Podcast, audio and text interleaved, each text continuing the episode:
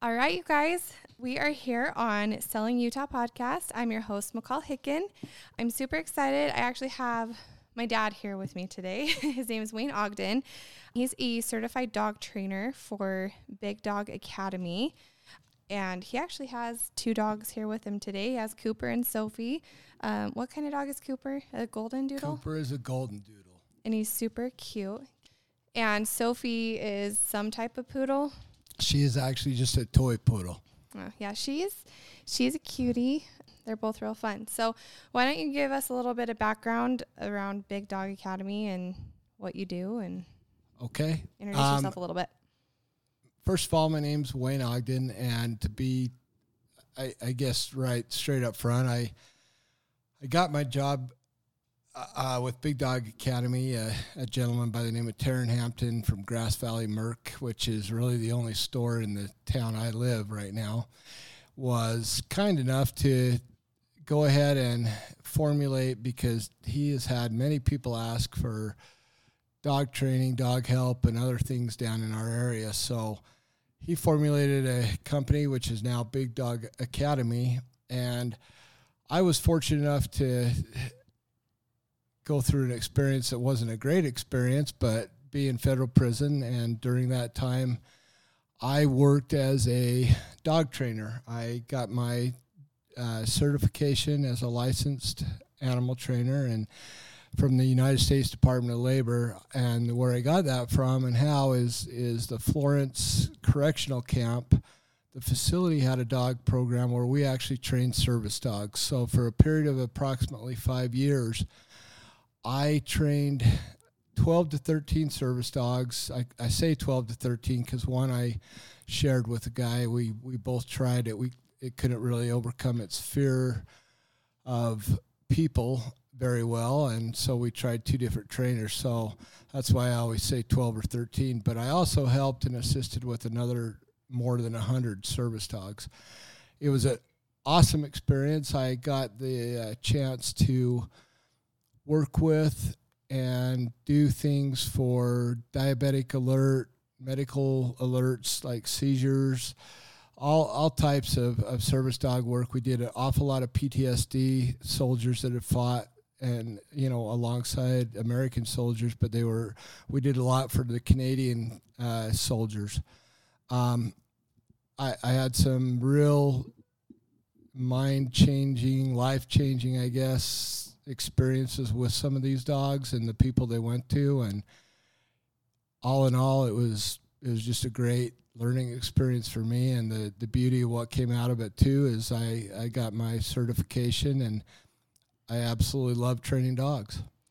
Yeah, I know. Um, I know you mentioned you were in the federal prison, and because of COVID and everything going on, um, it was kind of a, a blessing for you. I know there's a lot of controversy around that and people getting released early with the COVID, but um, it's been a blessing in your life. And I know when you were in there, um, it was really cool to be able to see you have this opportunity because I know you've worked in different fields and, um, you know, you but you've always had a love for dogs. You've always loved training dogs and working with dogs, and so it's almost it just like you said a, a blessing in disguise that that opportunity kind of fell into your lap, and now you get to be out and helping other people make their dogs into family members that they're meant to be. So. Yeah, agree. I'm super excited. And then let's see, I was going to ask you too. So I know in in the federal prison you you mentioned that you were training them to go on and be service dogs. So did you actually specifically train for those like the seizures and the diabetes and or diabetic alert dogs or was it more like the basic command training and then they went on to have like more specialty training? Right, and that's a good point. No, normally, what we did is we got the dogs to a certain point, and then the dogs would actually be finalized in their scent training, and or their seizure training, and or whatever other form of training they needed. But we would work, for instance, the diabetic alert thing is is kind of a, a unique situation because I, I have diabetes. Mm-hmm. So my diabetes, it, it was interesting that the dogs that became diabetic alert dogs that I trained, they they had the innate and natural desire to notify me anyway when my sugars were high or low. And and I was able to recognize that in a lot of instances. So on the diabetic side we did a lot. The seizure alert is a little different. I I have not specifically worked with getting the dog to sense the seizure. Now that is something that we are doing now that I'm learning how to do and plan to do a lot more of and it, it's been exciting. But the lady that owned the program or, or basically owned the dogs that we were in, she would finalize those those medical situations. So there's there's emotional support animals, there's PTSD therapy, all of those wear what's called a blue service vest. So if you're out in the public and you see a blue service vest, those are for non-medical services, but they're still considered under the American with Disabilities Act, ADA they're still considered service dogs and service animals. So there is some differentiation in that, meaning that an emotional support animal or a therapy animal can't always go anywhere like a medical alert dog can. But the differences are so minute that it's it's very rare occasions that a service animal can't go anywhere it wants to go. Um, but yeah, to answer your question, I did see a lot of the the diabetic stuff come just from me having diabetes and the dog being able to sense when I was high or low.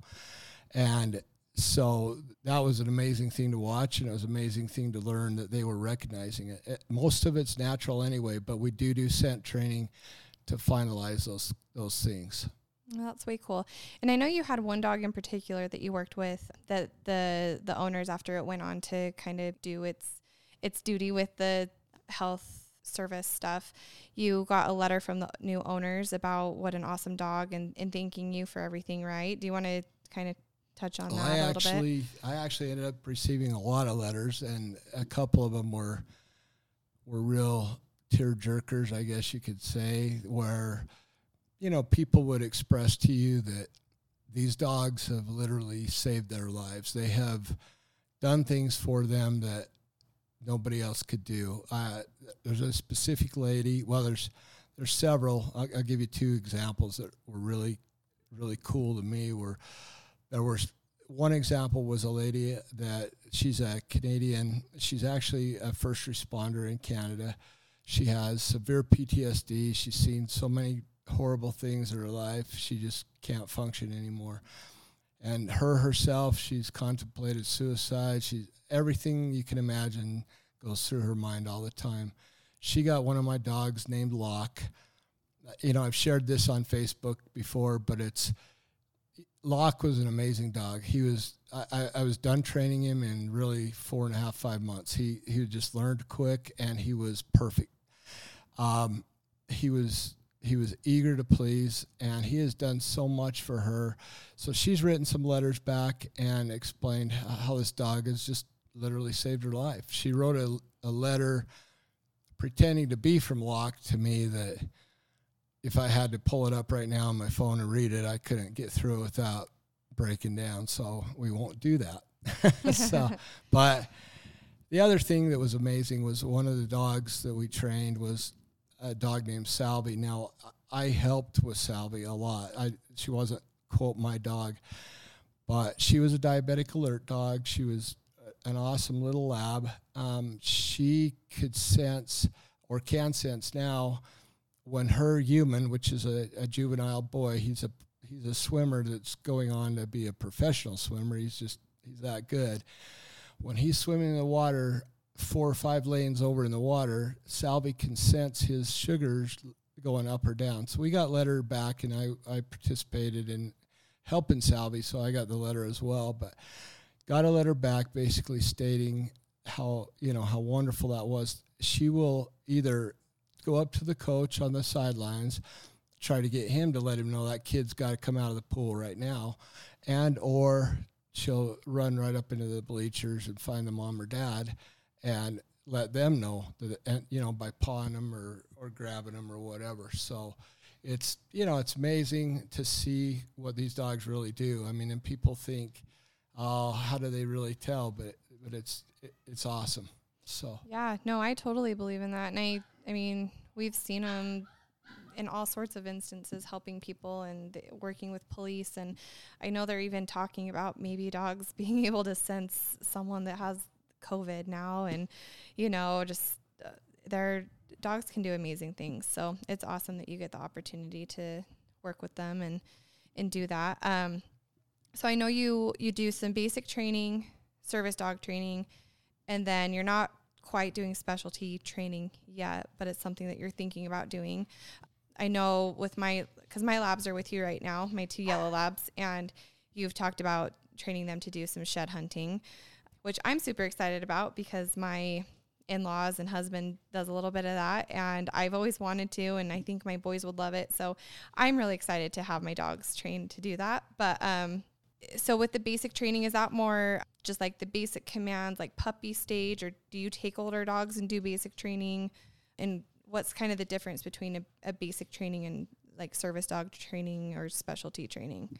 The basic the basic training program that, that we offer with the big dog academy is is basically we we take your sit your down your stay your off your hill your come your wait your you know all of the basics you can imagine. We take those commands and and make sure that the dog is able to do those. Now, now that's done from either the stage of a puppy at eight weeks old. We can start basic training. A puppy will normally take us a month month and a half to get most of the basics down pat. And that means to where they recognize them and they'll do them most of the time at that age, they're still a puppy, so they need constant reinforcement doing their commands even after we get done with them. Now, the older dogs we do basic training for, we expect to learn to do their basics and, and keep at their basics. And so, yes, we can. We can do anything from an eight week old puppy all the way up to right now, I'm working with a five year old pit bull. So, and he's obstinate about almost all of his com- commands, but he's learning, and I'm learning really through him to learn with a little bit of an aggressive dog and somebody that I honestly have a little fear of. But you know, he's a 90 pound pit bull, but he's he's also respecting my authority, and, and I've learned a lot by working with him just a, you know the few weeks I've had him. So okay, well that's awesome. And so, in as far as specialty training goes, that's more you talked about doing the shed hunting, but not really anything outside of that scope. Well, I think yet. I think what, if people understand, you know, the shed hunting is something I, I've jumped into and and am, am burying myself into teaching, as you just said, your, your two dogs how to do. And my reasoning for that is twofold. One is so I know how to do it, and B, so the dogs know how to do it, and then I can I can offer it to people and, and get them to where they, you know, they can bring their dog to me and I can teach them how to shed hunt.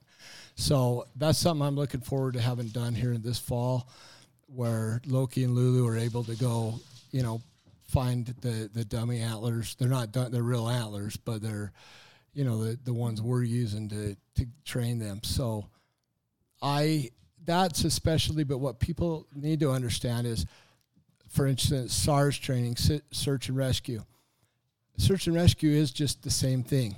It's but on a lot higher level and a lot higher skill level is that dog in a search and rescue situation to find a person or a human or whatever those dogs are trained hours and hours and hours every day. And i don't do that for i guess a couple of the reasons yet because i'm trying to focus on working with a lot of dogs. If you're a search and rescue or a specialty trainer a search and rescue dog or a canine police dog, that is that dog and that trainer are with each other. Or you look at the dogs that are, you know, Afghanistan, Iraq, whatever that were and, and will continue to be the bomb sniffers. What they're with their handler or their trainer all day, all night, every day for years, mm-hmm. and that's just staying kind of unspecialized gives me opportunity to work with tons of dogs rather than yeah. one or two a year. That so. makes sense. Okay, and so I know that you're you're taking dogs out to where you live and doing some training with them out there, um, and then you're also doing house calls where you go to their house and, and work with the owners and the dogs um, on training as well. Um, what I know you're kind of short on time today, so I'll try to wrap it up. But um, w- what are kind of like what do you what are your rates as far as like taking them and doing the basic training and, and doing the house calls? What what do you kind of charge for all of that? Okay, so normally to take a dog down to our place and work with it, and when I say our place, I, I live on approximately two and a half acres. We we train there, and we have several dogs there. We have 54 acres down in Richfield on a farm. We also have kennels, and we train dogs there. So I travel down to Richfield two or three days, at least a week, and sometimes as much as four to do the training. And then they're also being trained by some other people helping to continually, again, specify the specific basic training and the commands we want them to know and learn. So if a person is to bring the dog to us, we charge $750 for a month. Now that basically covers the training. If they want us to cover the food too, we'll add normally a bag of food in there, which we figure at 40 to $60 depending on if it's a big or small dog. So um, a month of training and we're going to give back to you a video basically a couple times a week showing the progress of what's going on with your dog and we're going to give you a finished dog so the day i bring the dog back to you you're going to get a dog that does all the basic commands that we have taught it and we show you not only that the dog will do it but we show you how to do it because people need to understand that you could send your dog to any dog trainer and that trainer may be good or whatever but when that dog comes home it needs to have those commands reinforced if the the owner is not going to reinforce them, then you're going to be back to square one. So the other thing we offer for it's essentially fifty dollars an hour is I or one of our trainers can come to a house and basically for you know fifty dollars we could spend an hour with you, go over all the basics, show you what you need to do to continue to reinforce those in some occasions, dogs have specialty problems that I've been able to go to their house. And, and again, this only gone on for a couple weeks or a month that I've really done house calls. But I've been able to walk into some houses and have occasion where the dog was able to turn around immediately and, and do amazing. I've also had cases like the dog McCall's holding right now, Sophie, that I went to a house call this morning. She's a little toy poodle and she's a mess. Um, the the problem is is so I told the lady right up front, listen, I came here today to do an hour house call with you. You're wasting your money if you want me to. I'll give you all the all the material you need to train the dog yourself for free. But to pay me for an hour's time on this dog's not going to work. So she made the split decision right there to go ahead and send the dog home with me because Sophie's going to take work. She's going to take patience, and she's going to take a lot of understanding. She's a toy poodle. She's got no desire to listen or do anything yet, but we will get her to where when she goes home, she will know all her basics and she'll do them for me. The key is is to get her to do them for the uh, for the owner and have the owner make sure she's able to enforce that behavior with Sophie afterwards. So. I, I would never guess. She's cute though. Um, and then just a couple more questions. So I saw on there that you're starting to finance service dogs. We are. I and when I say that, when I say we, I absolutely mean the guys that there's a group of guys that own a whole mess of dog puppies that they have coming in. We we have I think 47 different puppies, all different breeds. We have you know, Bernedoodles, we have other doodles, we have Goldens, Labs, Border Collies. We have several different puppies coming to us between now and December. And all of those puppies will become or can become service dogs. And so, what the guys that own those puppies decided is that they would go ahead and finance because a typical service dog, if you were to Google it, is fifteen thousand to thirty thousand or more dollars these guys decided that they wanted to use my training at my price and do some stuff with what I'm doing so that we could train these service dogs and get them service dog ready, meaning they'll pass the public access test, they'll go through everything they need to and become a service dog. In that regard, they will now finance. So with a, a semi small deposit, you know, usually they want to try to cover as much of the cost of the dog as they can, but and monthly payments they will do service dogs. And we're talking these service dogs are ranging from 5,000 to eight or nine thousand dollars. So it's way below what the quote quote going rate for a service dog is. Plus, because Big Dog Academy just started out and these guys just kind of started doing what they're doing, we have service dogs available now. If you really want a service dog, you're looking at a three to five year waiting list with most, definitely with any nonprofit organization. So it, it just it opened up a great opportunity to to get some people who can't other could not otherwise afford a service dog afford a service dog. Right, and um, and, and on the subject of service dogs, um, I I know a lot of people emotional support animals is kind of a, a hot topic lately. A lot of people want emotional support. Um, so if you if you take a dog and do the training for an emotional support dog, do you certify them to like where they can go into the stores with the blue vest or um, you know what are the steps to kind of take to actually have that? Or even um, I know like being in real estate and people that are renting, um, if they want to bring a dog that's an emotional support dog, but they don't allow animals and they want to prove that they're an emotional support dog, is that something that like a person has to go to like a doctor and say they need an, an emotional support animal, or is that something you can do with the dog to get them certified and you can take that certification to a complex or, or a renter and say, look, they're a certified emotional support animal. Does, does that make sense? Do you kind of get no, what I'm absolutely. asking?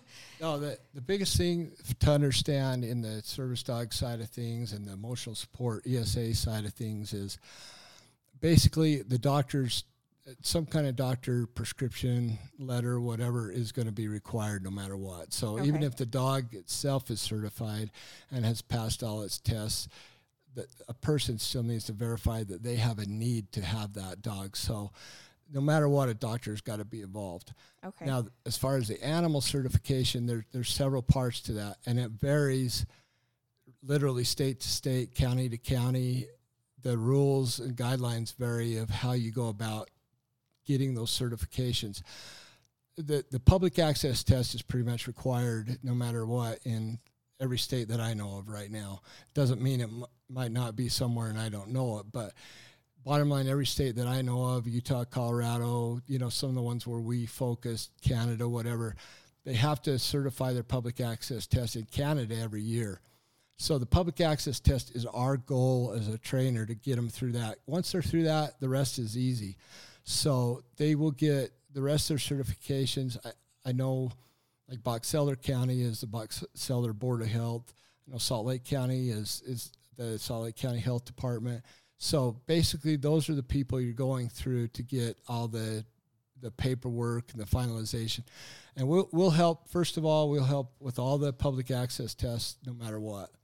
The rest of it, you, you can usually do very easily on your own. If you're having a problem doing it on your own, we'd be glad to help. But I haven't been through that process myself to to go through that yet because I I've only been out and doing this now for you know a couple months. So Right. Um, and then another question, really quick. I know you you get bombarded on social media with questions and everything. What would you say like your most common question is in regards to training dogs, and what advice would you have for people that are you know just have a dog that's that they're frustrated with, either like barking or jumping, or what what's like one thing someone could take away from today and apply into their life with their dog that would make it a more well behaved animal. first and foremost, people need to understand that you a dog needs to be treated as a dog. It needs to be it needs to have discipline and it needs to have love. It needs to not just have love or not just have discipline. Not, neither one of those two things are going to work. So if a dog you just mentioned jumping on you. I just got done with a dog that jumped on me probably for a whole week and a half. Oh, I don't know, hundred times a minute it seemed like, but no, literally hundred times or more a day he would jump on me. No matter how much I told him off, no matter how much I corrected that behavior with my leash and my everything I did, it takes patience and it takes consistency and it takes awareness. So those three things, if anybody can understand, if you don't want your dog chewing up your shoes, don't let your dog have access to your shoes when you're not watching the dog.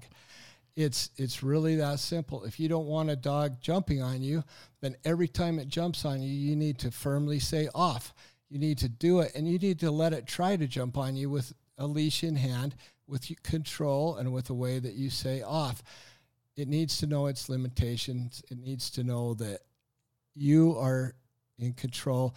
I mean, people always use the term that you're the alpha if you're the alpha and that dog knows you're the alpha, that alpha will respect or that dog will respect you as the alpha, and eventually that dog's going to do everything you want it to do almost all the time. Now I say that because even as good a trained as some of the dogs we do get, they're still dogs that are going to still have their moments. So it takes an immense amount of patience and understanding. But the biggest thing is people need to treat their dog like a dog rather than just accept the fact that oh we love our little puppy we love our little puppy. It's all about love and cuddles and fun and playtime. But the thing is you've got to establish rules and regulations with your dog.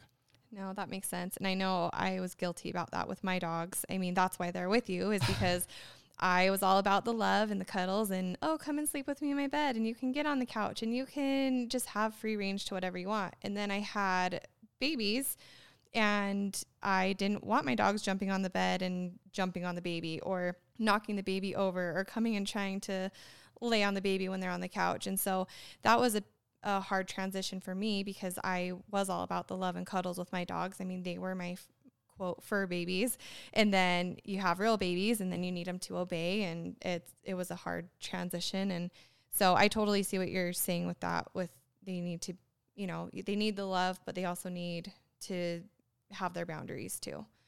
Absolutely. Um, so yeah, I know you got to get going. So thanks for coming. And where can people find you if they have questions or they inquiries? can go to Big Dog Academy or under just Wayne Ogden on Facebook, either way. But bigdogacademy.com is our website. Um, again, Taryn Hampton is the owner of that. It's a DBA of, of Grass Valley Mercantile, which again is really the only business near where I'm located. So they can find us there or they can feel free to call or text me at 435 638 73. Oh, whoops, that's the wrong number. Sorry, 435 893 5962. There okay. you go. Thanks. Awesome. Well, thanks again for coming. And I'm excited to get my dogs back and, and see the change in them. And everyone have a good rest of your week, and we'll see you next week.